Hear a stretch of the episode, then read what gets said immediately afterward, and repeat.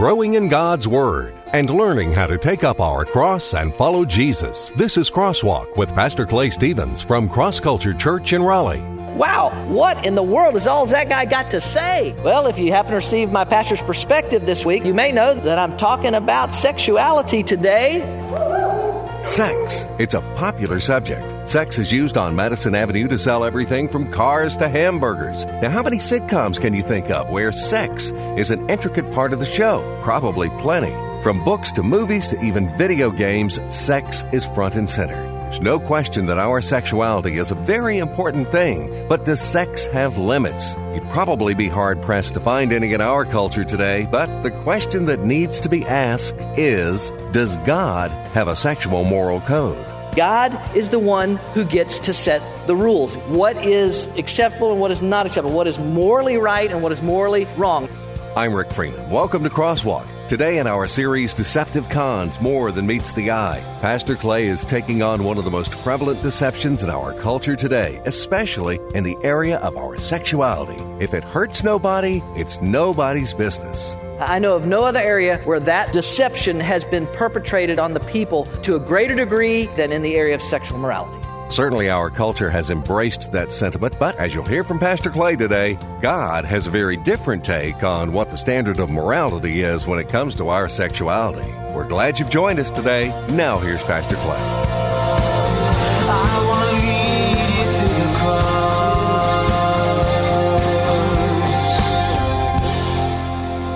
We've looked at it several Sundays in this series, uh, but we've had uh, uh, really kind of a theme verse for uh, this series, Deceptive Cons, More Than Meets the Eye. And the verse that we have looked at uh, comes from the book of Romans, chapter 1, and verse uh, 25. And it, it looks like this For they exchanged the truth of God, in the context, they being people that, that rejected God and, and chose their own path, for they exchanged the truth of God for a, say it, lie.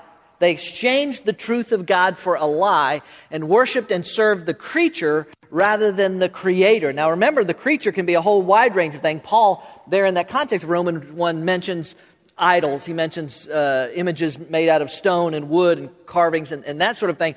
But remember, the creature is also you and me, and the possibility is very real that we, ha- that we can really worship ourselves, that we become the focus of, of everything about life.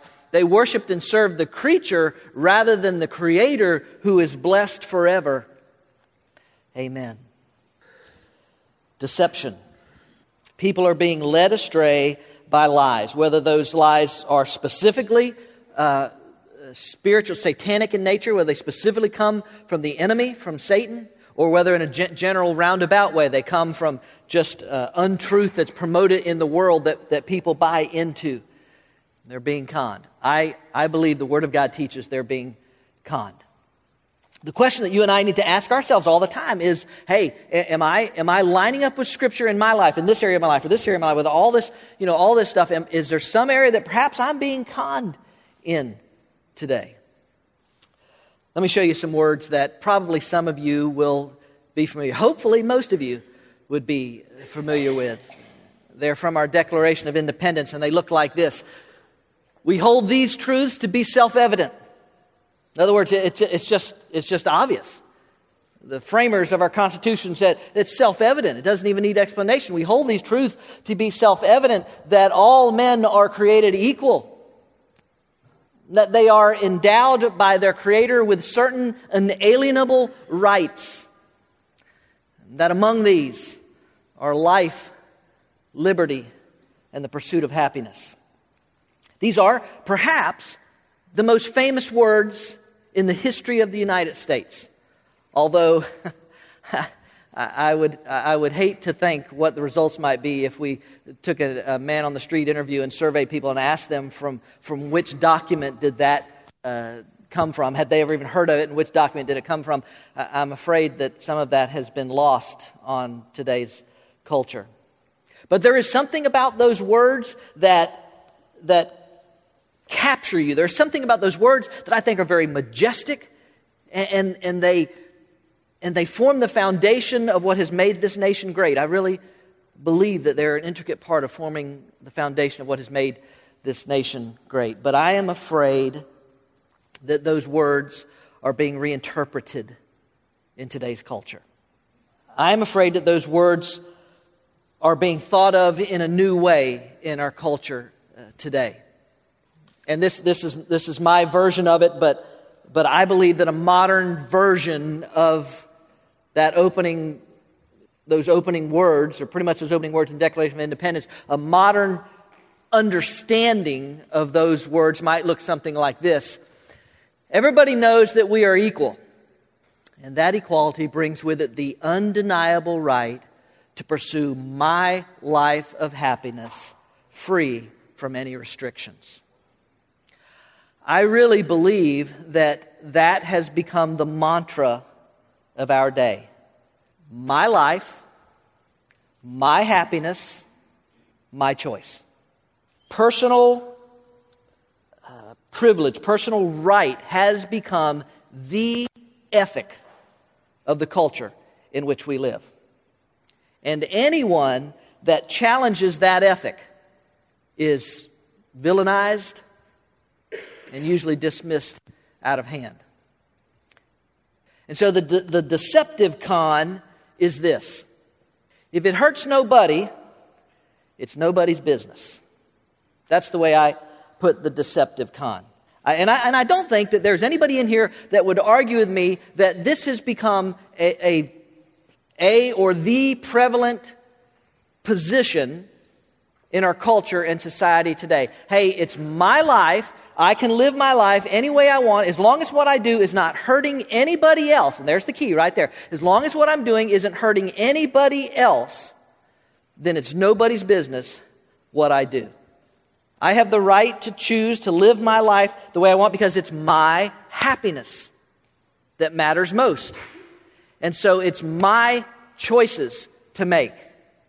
And as long as my choices, as long as my happiness, as long as my actions do not bring hurt to you, then you have no right to say what I'm doing is right or wrong. That's what it comes down to. And I'm referring specifically today to the area of sexual morality. Because I, I do not know of any other area where this mantra, this, this idea of if, if it hurts nobody, it's nobody's business. I know of no other area where that deception has been perpetrated on the people to a greater degree or to a more effective degree than in the area of sexual morality. My life, my right, my choice. So the question is is that true? Is uh, whether something I do hurts somebody else, is that the litmus test for determining whether it's right to do or wrong to do? Let me be honest with you. This is a sensitive subject. It would be sensitive anytime you're in church and you begin to talk about sex, you know, people start freaking out. But especially in the culture in which we live today, which has seemed to have thrown off all semblance of, of God's understanding of, of sexual morality. Uh, and so this is not an easy message to bring necessarily. And I'll be honest with you, when I was working up the, the topics for this series on deceptive cons, I, I, I tried my best to work around this and to fill up the calendar and not, and not do it. But I just couldn't get away from the fact, folks, that this is so prevalent in our culture. If, if, if what I do hurts nobody, it's nobody's business. That is so prevalent in our culture, I just felt in the end that, that, that I wasn't being true to God if I did not address this issue. It doesn't mean that everybody accepts truth. It doesn't mean that everybody uh, accepts a truth as an absolute truth. Certainly, there are people that do not accept God's truth in, in lots of areas. On, on on the exclusivity of Jesus for salvation, on how you are saved, on, on uh, how we spend our money, how, you know, just myriads of subjects. There's lots of people that don't agree. But, but here's what, and I'll, probably say this several times today. Just because uh, an individual or a culture does not accept something as a truth, does not invalidate that truth. You understand what I'm saying? Listen, I, it's as hard as it is to believe. We were talking about this even this morning. As hard as it is to believe, there are still people today that do not believe Elvis is dead.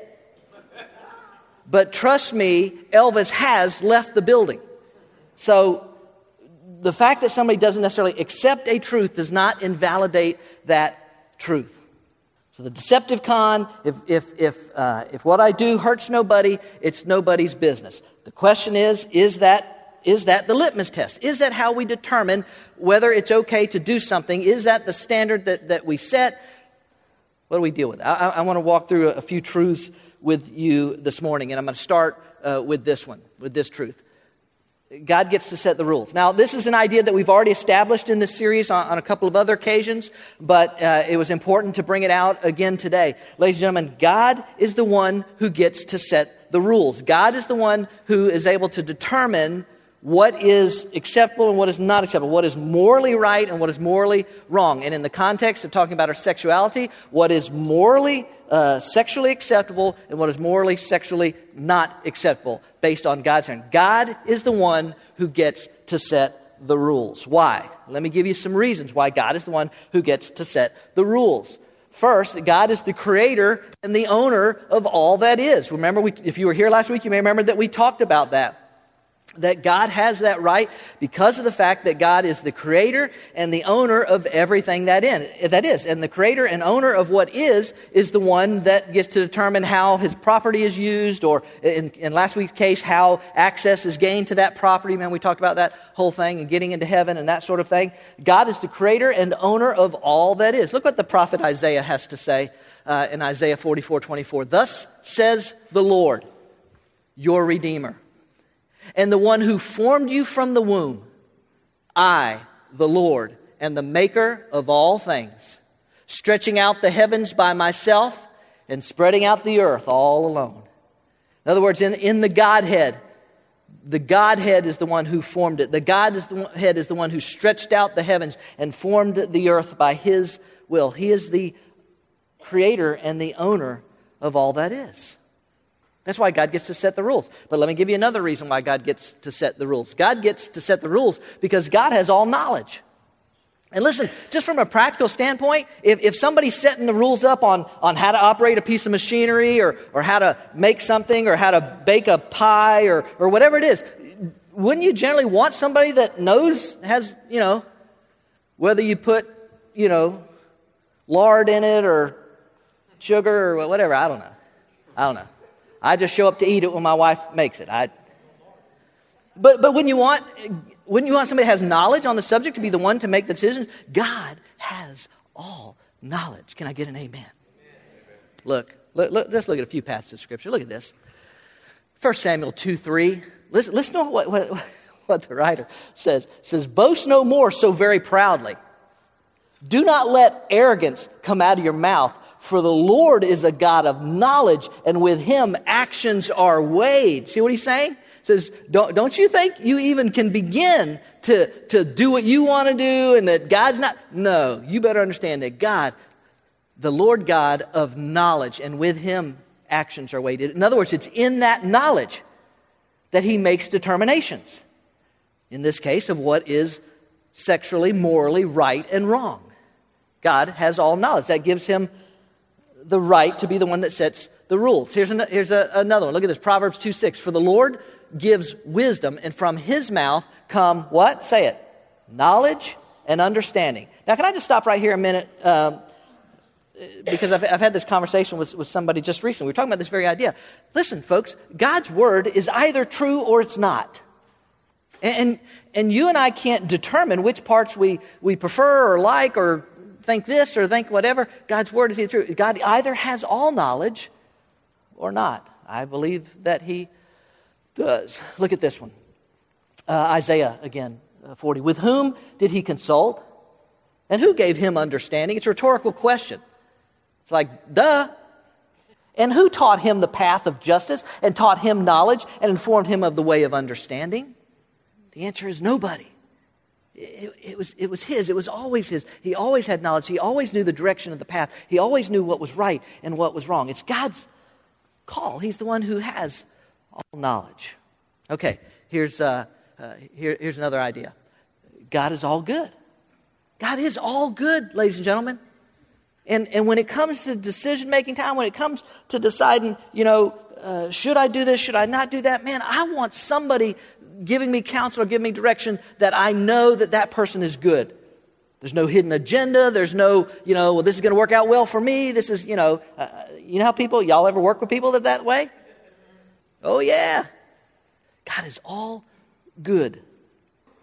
Look, Romans 34 8. Oh, taste and see that the Lord is good. How blessed is the man who takes refuge in him. Ladies and gentlemen, God is good. God is good. Look at another one Psalm 100, verse 5. For the Lord is, say it, good. His loving kindness is, say it, everlasting. And his faithfulness to all generations, to everybody.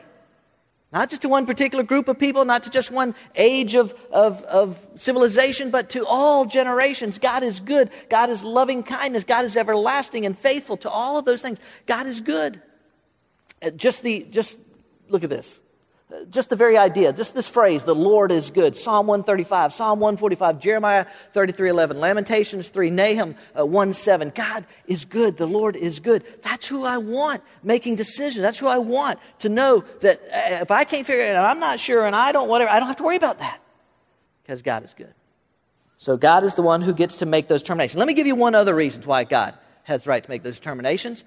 God never changes. Oh, listen, do you know how, do you understand how important this is? God never changes. Maybe you've seen this passage of Scripture in Malachi 3 6. Uh, would you read this out loud with me, please, this whole passage? For I, the Lord, do not change. Therefore, you, O sons of Jacob, are not consumed. Sons of Jacob is just another term for the nation of Israel.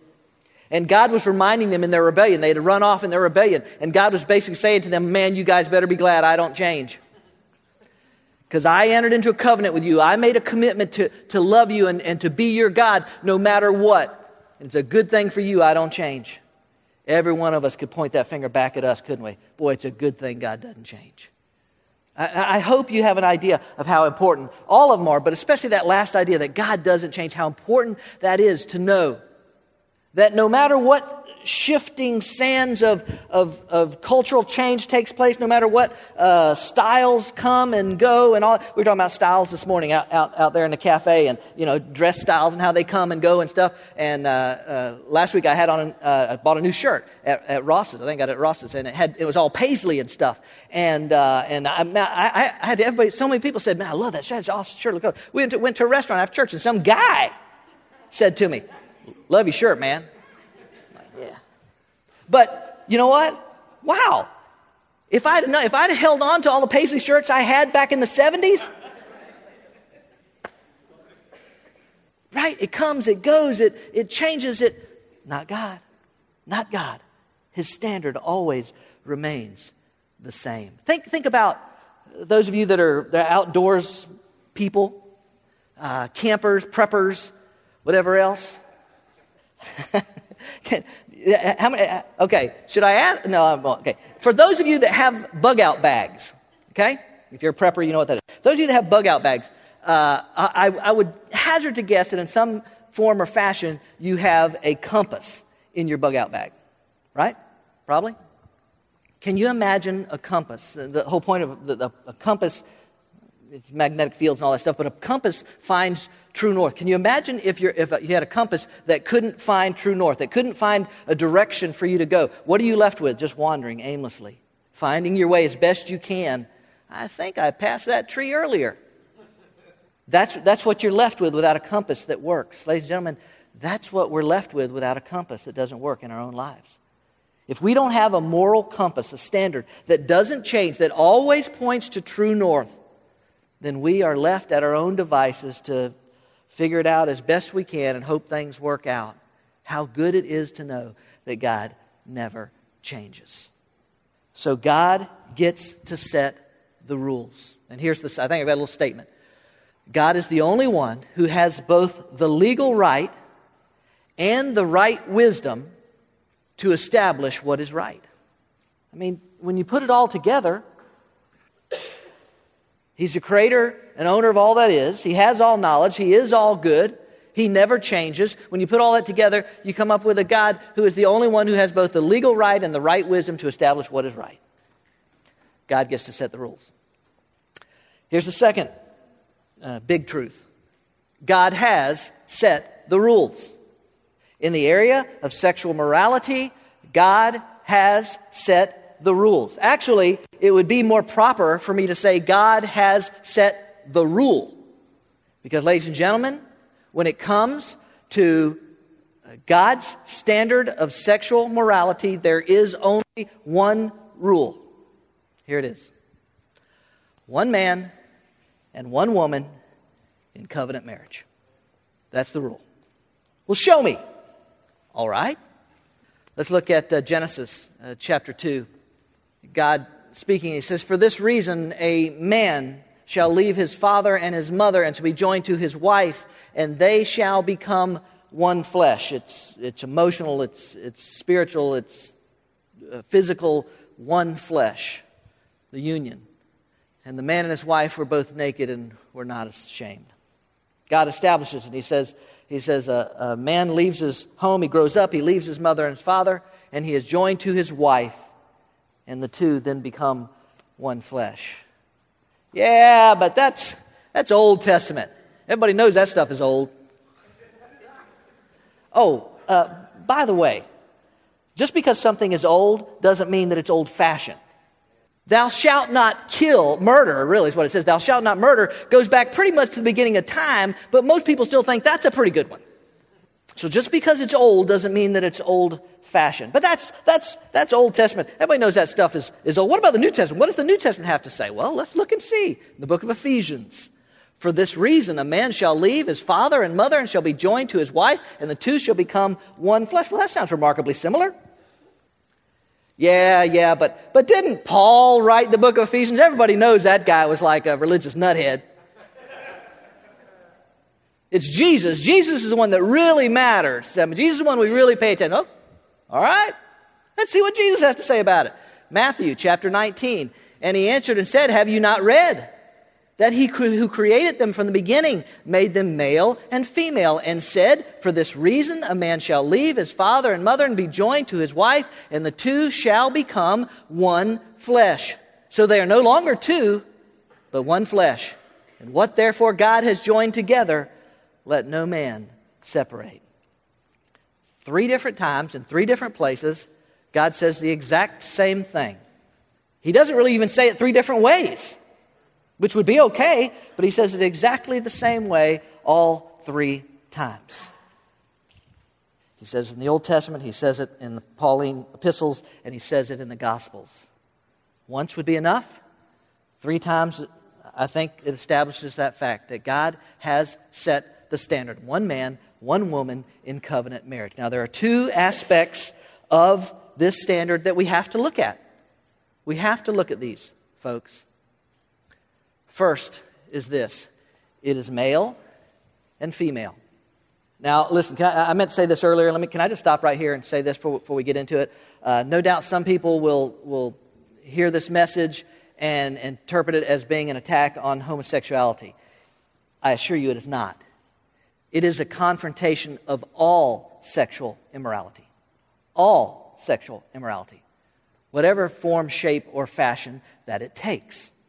But in Genesis chapter 2, in Ephesians chapter 5, and there in Matthew chapter 19, what comes out over and over again about this standard that God has said is that it is male and female. Based on the authority of God's word, a same sex relationship is, is not okay with God. That's outside the standard that God has, has said is best for us. Now, listen, I'm going to get to the reasons why God's standard is, is best. I'm going, to, I'm going to get to that in a minute, but, but we have to establish the fact that God says it is male and it is female, and that's the way that I have created it. Um, p- people point to different passages of Scripture, you know, when, when arguing against homosexuality, but let, let me just, let's just finish with, with Romans 1 as far as this aspect of it that same area where we were, that same idea in Romans 125, remember, where Paul's talking about exchanging the truth of God for a lie?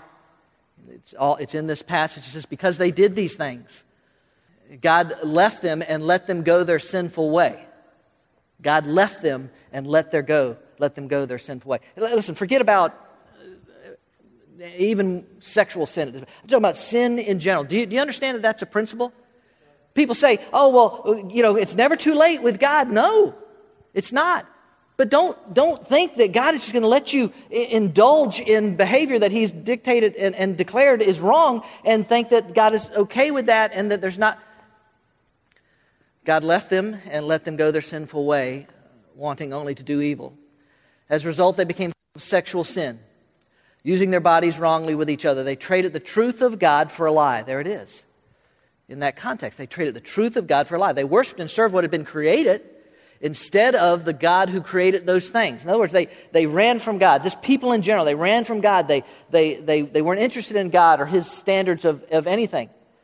Because people did those things, God left them and let them do the shameful things they wanted to do. Women stopped having natural sex and started having sex with other women. In the same way, men stopped having natural sex and began wanting each other. Men did shameful things with other men, and in their bodies they received the punishment of their wrongs.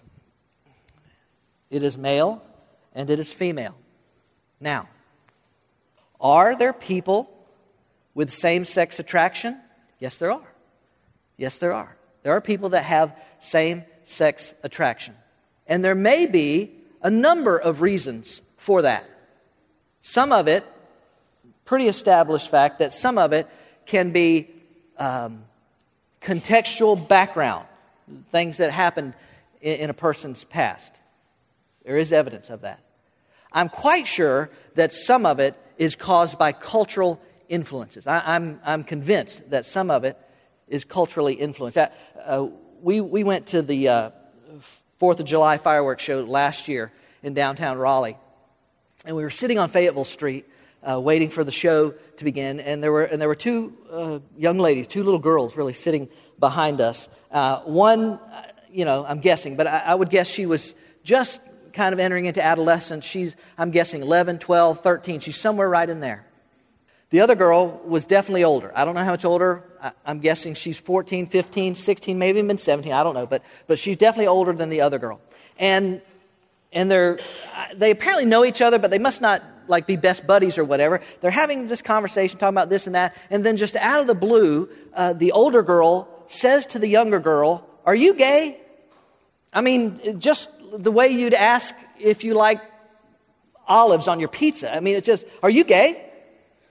And the younger girl, the little girl, just kind of sheepishly responds, well, I, I don't know. And the older girl says, You don't know if you're gay or not? Now, would anybody like to guess what that little girl was thinking about when she went home that night? When she went into her bedroom and thought, I, well, why don't I know?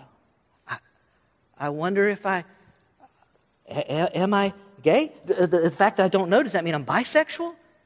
I, am just telling you, that type of cultural influence cannot be dismissed. And then when you add to that the fact that Hollywood seems to make it make you think, you would assume, if you watch Hollywood, that every third person is, is gay. You add all that, it's cultural influences that impact young people. I know that young people are much more open to experimenting with their sexuality as a result of influence in, in the culture today.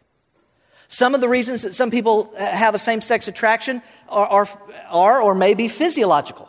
There could be physiological things. Uh, scientists have been, quite honestly, been trying to find a gay gene for, for years and years and years. Uh, as best I can tell, looking at the research, there's no evidence of that whatsoever, but there, there are some indications that there could be uh, uh, some, uh, some variances, some deficiencies in uh, hormonal things, and, uh, and just some other. Quite honestly, it's unclear why some people have same sex attraction and some people don't. But here's what matters it doesn't change the standard. It doesn't change the standard that God has established.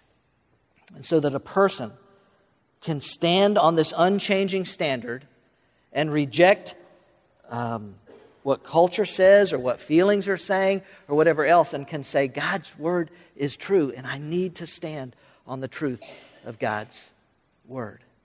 It is male and it is female. Let me give you the second part of that standard it is husband and wife. Let me be clear. There is far more sexual sin that goes on in this nation that is of a heterosexual nature than there is of a homosexual nature.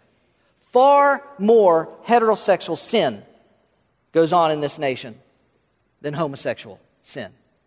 According to uh, Wikipedia, a study done by the Williams Institute in April of 2011 said that only 3.8% of Americans identify themselves as gay or lesbian.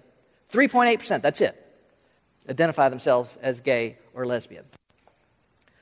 But according to a study done this year by the Centers for Disease Control, almost half, 48%, almost half of women between the ages of uh, 15 and 44 say that, that, they, that, that, the, that they lived with the person, uh, their sexual partner, that they lived with their sexual partner prior to marriage. Almost half of the Americans surveyed. And hey, that doesn't, that doesn't even include the, the, the numbers of people who are sexually active, but they, they, they're not living with the person. They haven't moved in. They're not living with the person, but they're still sexually active. It's the whole sex in the city syndrome, what I call the sex in the city syndrome. Sex has become a recreation sport. It doesn't, that doesn't even include that. So let, us just say, let's just let's spell it out very clearly. It, it, yes, it's male and female, but it is husband and wife. That is the parameter that God has given within uh, the, the gift of sexuality. And that's what it is, ladies and gentlemen. It is a gift, is to be enjoyed. Um, look at the writer, look at the, what the writer of Hebrews says, Hebrews chapter 13. Marriage is to be held in honor among all. The marriage bed is to be undefiled. For fornicators, that's, that's people that are sexually active that aren't married. They're just, they're, they're just sexually active and they're not married to anybody. For fornicators and adulterers, that's people that are married but having sex with somebody besides their spouse, God will judge. Because He set the standard and, and people are violating that standard. Now, listen, Hebrews 13:4 is talking about people that are, that, that are unconfessed, unrepentant, unwilling to change their way of life. They, they don't care what God says. They're, they're living contrary to God's will, and it doesn't matter to them. It's, it's their life, it's, it's their happiness, it's their choice. That, that whole kind of deal that we've mentioned before. That's who Hebrews 13.4 says God, God has judgment coming on that. It has, not, has nothing to do with people that genuinely repent, come to God. I'm so grateful for myself that, that in the grace, by the grace of God, He came to me and was able to bring me to a place of, of repentance when I came to Christ many, many years ago. But this is the standard that he has set. This is what he says it will take. One, one man, one woman, one husband, one wife. Okay. Um, let, us let's, let's get into why God's rules are better. I'm not run out of time here. Why God's rules are better. We've already established the fact that God is the one who sets the rules. We've said what the rule is. One man, one woman in covenant marriage. There, there's, not, there's just not any wiggle room there. Why God's rules are better. Because remember, remember what the deceptive con is. Hey, as long as what I'm doing doesn't hurt anybody else, then it's nobody's business. But is that true? Really? Are you sure that what you're doing, and I don't, I don't mean you or not you, I don't, I don't know what everybody's doing in here, but are you sure that what you're doing doesn't hurt anybody or yourself? All right, let, let's look at a few things. First off, God is in better position to decide than, than we are to decide what hurts us. He's just in better position to decide what hurts us. Because remember, he's got all knowledge. He's infinite. So before we begin to say, well, that, doesn't hurt anybody, or I'm not hurting myself, or I'm not, God is in a better position than we are to decide what hurts us. Let, let me give you a, just an example. Those of you that are parents, um, if you happen to take your children out uh, trick or treating a couple weeks ago and they collected gobs of candy, did you let your children consume all of their candy at one sitting that night when you got home? No? No? There's probably some freak in here that said, Yeah, buddy, I let them have every bit of it. No. no? Did, did, you get, did you let them have all their candy? All Why? Because, because you wanted to rain on their parade? Why? Because because you're, you're the big Party pooper? Why? Because you just enjoy hearing your children scream at the top of their lungs and cry? Is it possible that your perspective is just a little bit better than their perspective? Is it possible that you know that if they eat too much candy at one setting, one sitting, they're, they're going to get an upset stomach? Is it possible that you know that if, if, you, if you make them pace it out, it's going to last longer? They can, they can have candy right up through Christmas. Is it possible that you know that a sugar coma is not really a good thing? Because, because listen, they don't know that. They don't know that. All they know is candy is good. More candy is gooder. Candy is fun. More candy is great. Now listen, they, they, might, they might pitch a fit. They might cry. They might say you're being unfair unjust to them. They might say you don't love them. But is it possible that your perspective is just a little bit better than their perspective? And listen, we could look at so many examples about that, right? Everything from chasing a ball into the street to uh, putting their hand on a, on a hot stove. Your perspective is simply better than theirs. And so, whether they understand it or even like it, they have to trust you because you're their parent. Or they better trust you, or they will literally have the scars from not trusting you or not obeying you. God's perspective is, is better.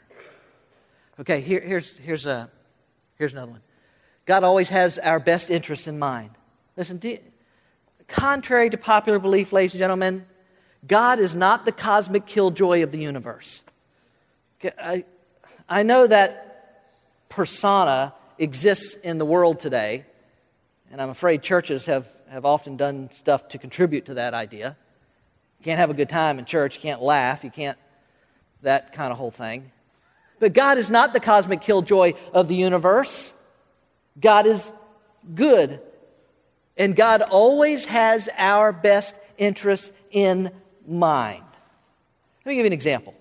One of the uh, rationales that is given for uh, living with a person prior to marriage is that, hey, uh, you know, we got to we want to find out if we're combat, compatible and, uh, you know, how's this thing going to be? It's kind of the whole idea, uh, try it on, see if it fits mentality before you buy, right?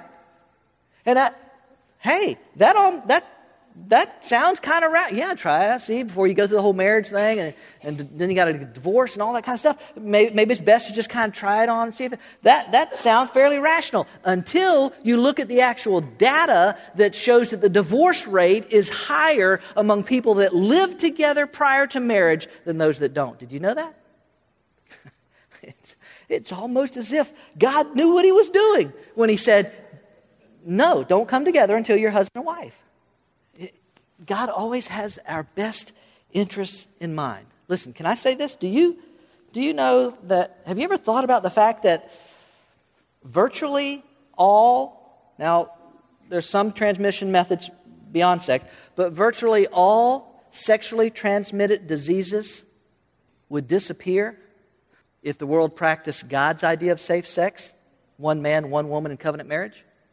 Like I said, there's, you know, HIV can be transmitted a couple different other ways and that sort of thing, but, I, but it would be drastically reduced, and virtually all other sexually transmitted diseases would eventually run their course, would disappear if the world simply practiced God's idea of safe sex. Could it be that God actually has our best interests at heart? Could it be that that's what's on his mind? Okay. All right. Uh, God always has our best interests in mind. Now let's get to the last uh, main heading. What should God's people do with God's rules? Another way of putting it would be this what, what is the church to do? We are the church, the body. If you're here and you're a believer in Christ, you're part of the body of Christ. You are the church. It's not a building, it's us. How, how should the church respond in light of God's standard and the world's rejection of that standard and, and ridicule of that standard? What is the church to do? Here's the first one, and this is the most important one live it out. Live it out, ladies and gentlemen.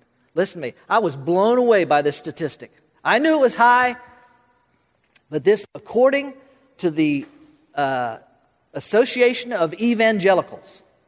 So this is an evangelical is a person that believes that faith in Jesus Christ is the only way to heaven and that you must personally commit your life to Jesus Christ in order to be saved. You're not saved by works, you're saved only by grace through faith, and you must commit your life to Jesus Christ. That would be a definition of an evangelical. According to the Association of Evangelicals, 80% of professing followers of, of, of professing single followers of Jesus between the ages of 18 and 29 80% admit to being, have, having been or being sexually active. 80%. Eight out of every 10, if my math is correct.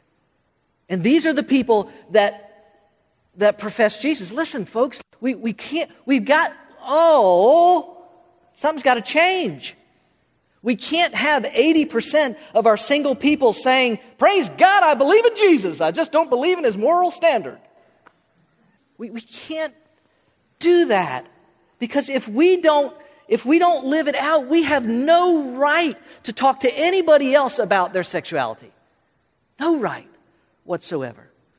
We have to begin to live it out. Let me be as plain as I can be. And I know y'all aren't the only one that are hearing this. Our, our messages are podcasts and, and they're on our website and they can watch them and all that kind of stuff. Let me be just as plain as I can be. If you are not married and you are sexually active, stop it. If you are living with your boyfriend or your girlfriend or your fiance, move out. If you sense yourself being attracted to another person that is not your spouse, run away. And then work on your marriage and figure out what, what, what's deficient, where, where you, if you believe that you, that you have an attraction to a person of, of the same sex, reject it based on the authority of God's word. And in every one of those cases, in every case, whether you're talking about, uh, about adultery or pornography or, or fornication or, or whatever, whatever, in every case, ask God for His power and His strength to help you to overcome the, the sin tendencies that every single one of us have. That every one of us have. Let's be honest. Because God has set a standard and we have to live it out, but we got no business talking to other people about it. Second, lay it out. This, uh, uh, this, this is a tragedy. This is a tragedy around us. I, I'm telling you, in my opinion, this is a tragedy. Churches have bought into the lie that they either have to embrace the world's idea of sexual ethic or they need to sit down and shut up. The world, uh, the, the church is, is doing one of those two things. Churches are embracing it. And they say, well, it's just, it's a new time. It's a new day. It's a new ethic. What was that earlier about God not changing? I, something like that. They're, they're either embracing it or, or, or the church is just being silent because we, because we don't want to offend anybody. And listen, can I tell you this? I'm fully aware that there may be some people that will not come back here as a result of this message today. Fully aware of that. And can I tell you this too? I don't want cross culture to be known as one of those churches that's known more for what it's against than what it's for. I don't, I don't want that to be the case for us. But we have to speak truth.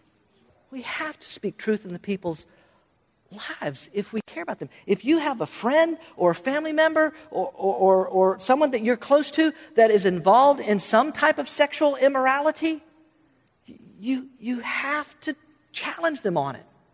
You have to share with them what God's standard is and why you believe it's right. Listen, they may not accept the standard, just like people may not accept a standard when, when, if, they, if they come in here and I'm preaching that if they don't agree with that standard, if they say it's not, it's not what I want for my life, they might, may not accept it. But, but we've, we've still got to say, here's what God says, here's why He set a standard, here's why He's the best one to determine this standard. We, we have to lay it out. Which then leads to the third one, folks. We have to live it out and lay it out, and we have to love them in. It, talking about another travesty. It is a travesty that we have nut jobs. Let me just, I don't know what the biblical phrase for that is, but it is a tragedy that we have nut jobs like that pastor out in the Midwest somewhere. I don't even know what state he's from, don't even want to know, that, that has his church people going around holding up signs that say things like, God hates queers. Are you kidding me? That is a lie straight from the pit of hell. And by the way, if you have that much hatred within you, you better check your own spiritual condition. because something is wrong with that picture. Can I say this to you? God loves everybody. That doesn't mean that He accepts me if I'm involved in some sexual or other sinful uh, practice that is, that is contrary to His standard. It doesn't mean that He just says, Well, I love you, so um, no, that's, that's not love. That's not love. That, that, that's, like, that's, like your, that's like your kid saying, Hey, mommy, daddy, I'm going to go ride my bike out on 440. And, and you saying, Well, I love you, son. I, I love you, daughter. And so I, I accept your lifestyle choice. As short as it will be. We, we can't, we don't, that's not love. And that's not the kind of love God gives, and that's not the kind of love we have. No, we have to, we have to lay it out. We can do it in a Christ like manner, but we have to love people enough to know that these doors are open to anybody that comes in these doors. Are you okay with that?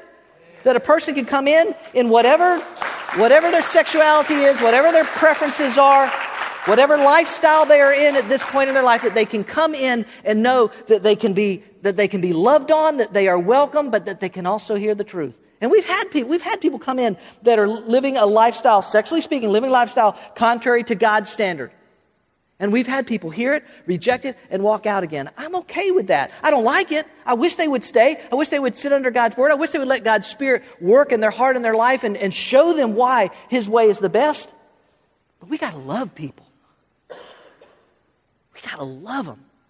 We got to love them where they are so that God can take them where He wants them to be. And by the way, every one of us have sin in our lives. We may be redeemed and covered in the blood of Christ. But I remember what my life was like before Christ. And I remember how, how vulnerable, how fleshly I can be at times, even now. We have to love people. Let me, let me close with just a story. A few years ago, a few years ago, we had a young lady attend cross culture. She was invited by a, by a coworker, and she came to cross culture. She was living a lifestyle that was outside of God's sexual standard, moral standard.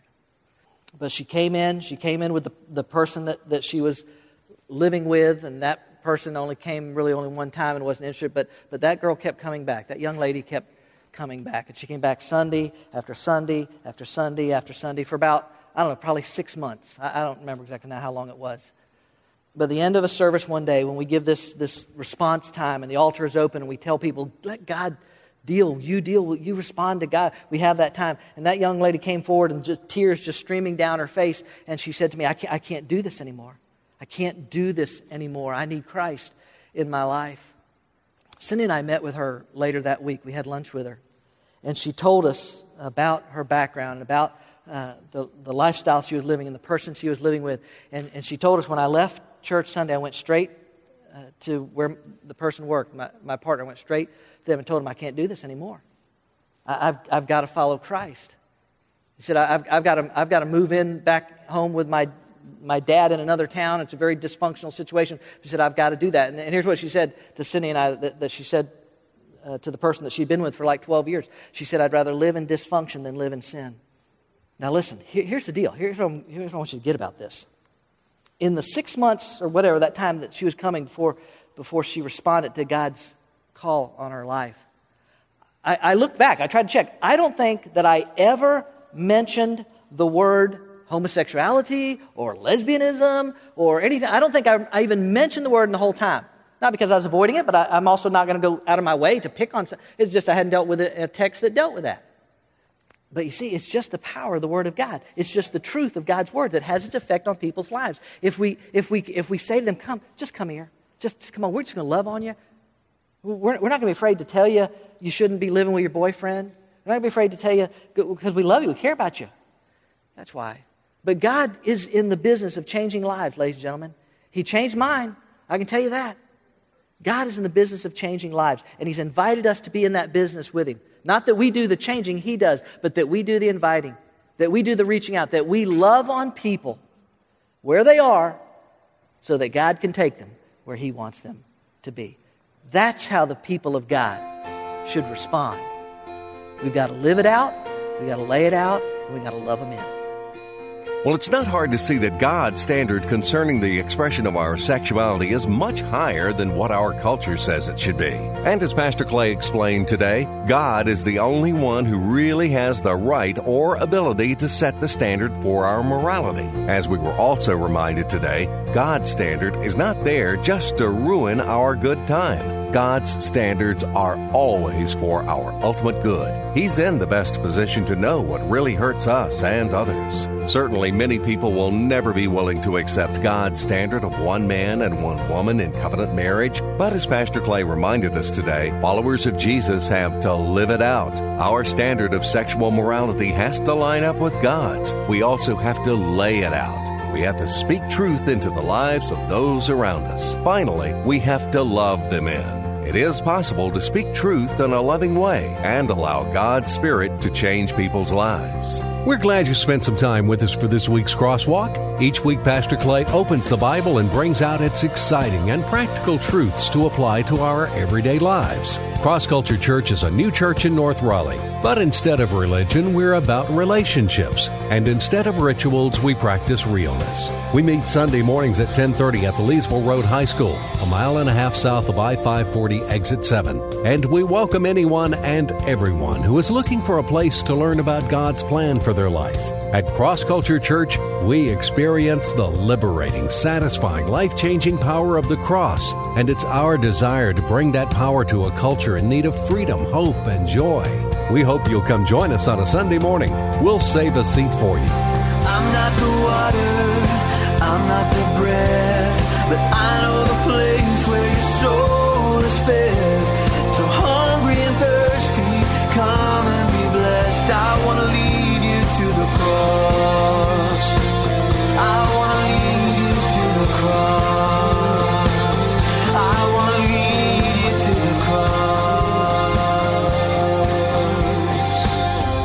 cross. Culture Church, taking the cross to our culture and taking our culture to the cross. Visit us online at crossculturelife.org.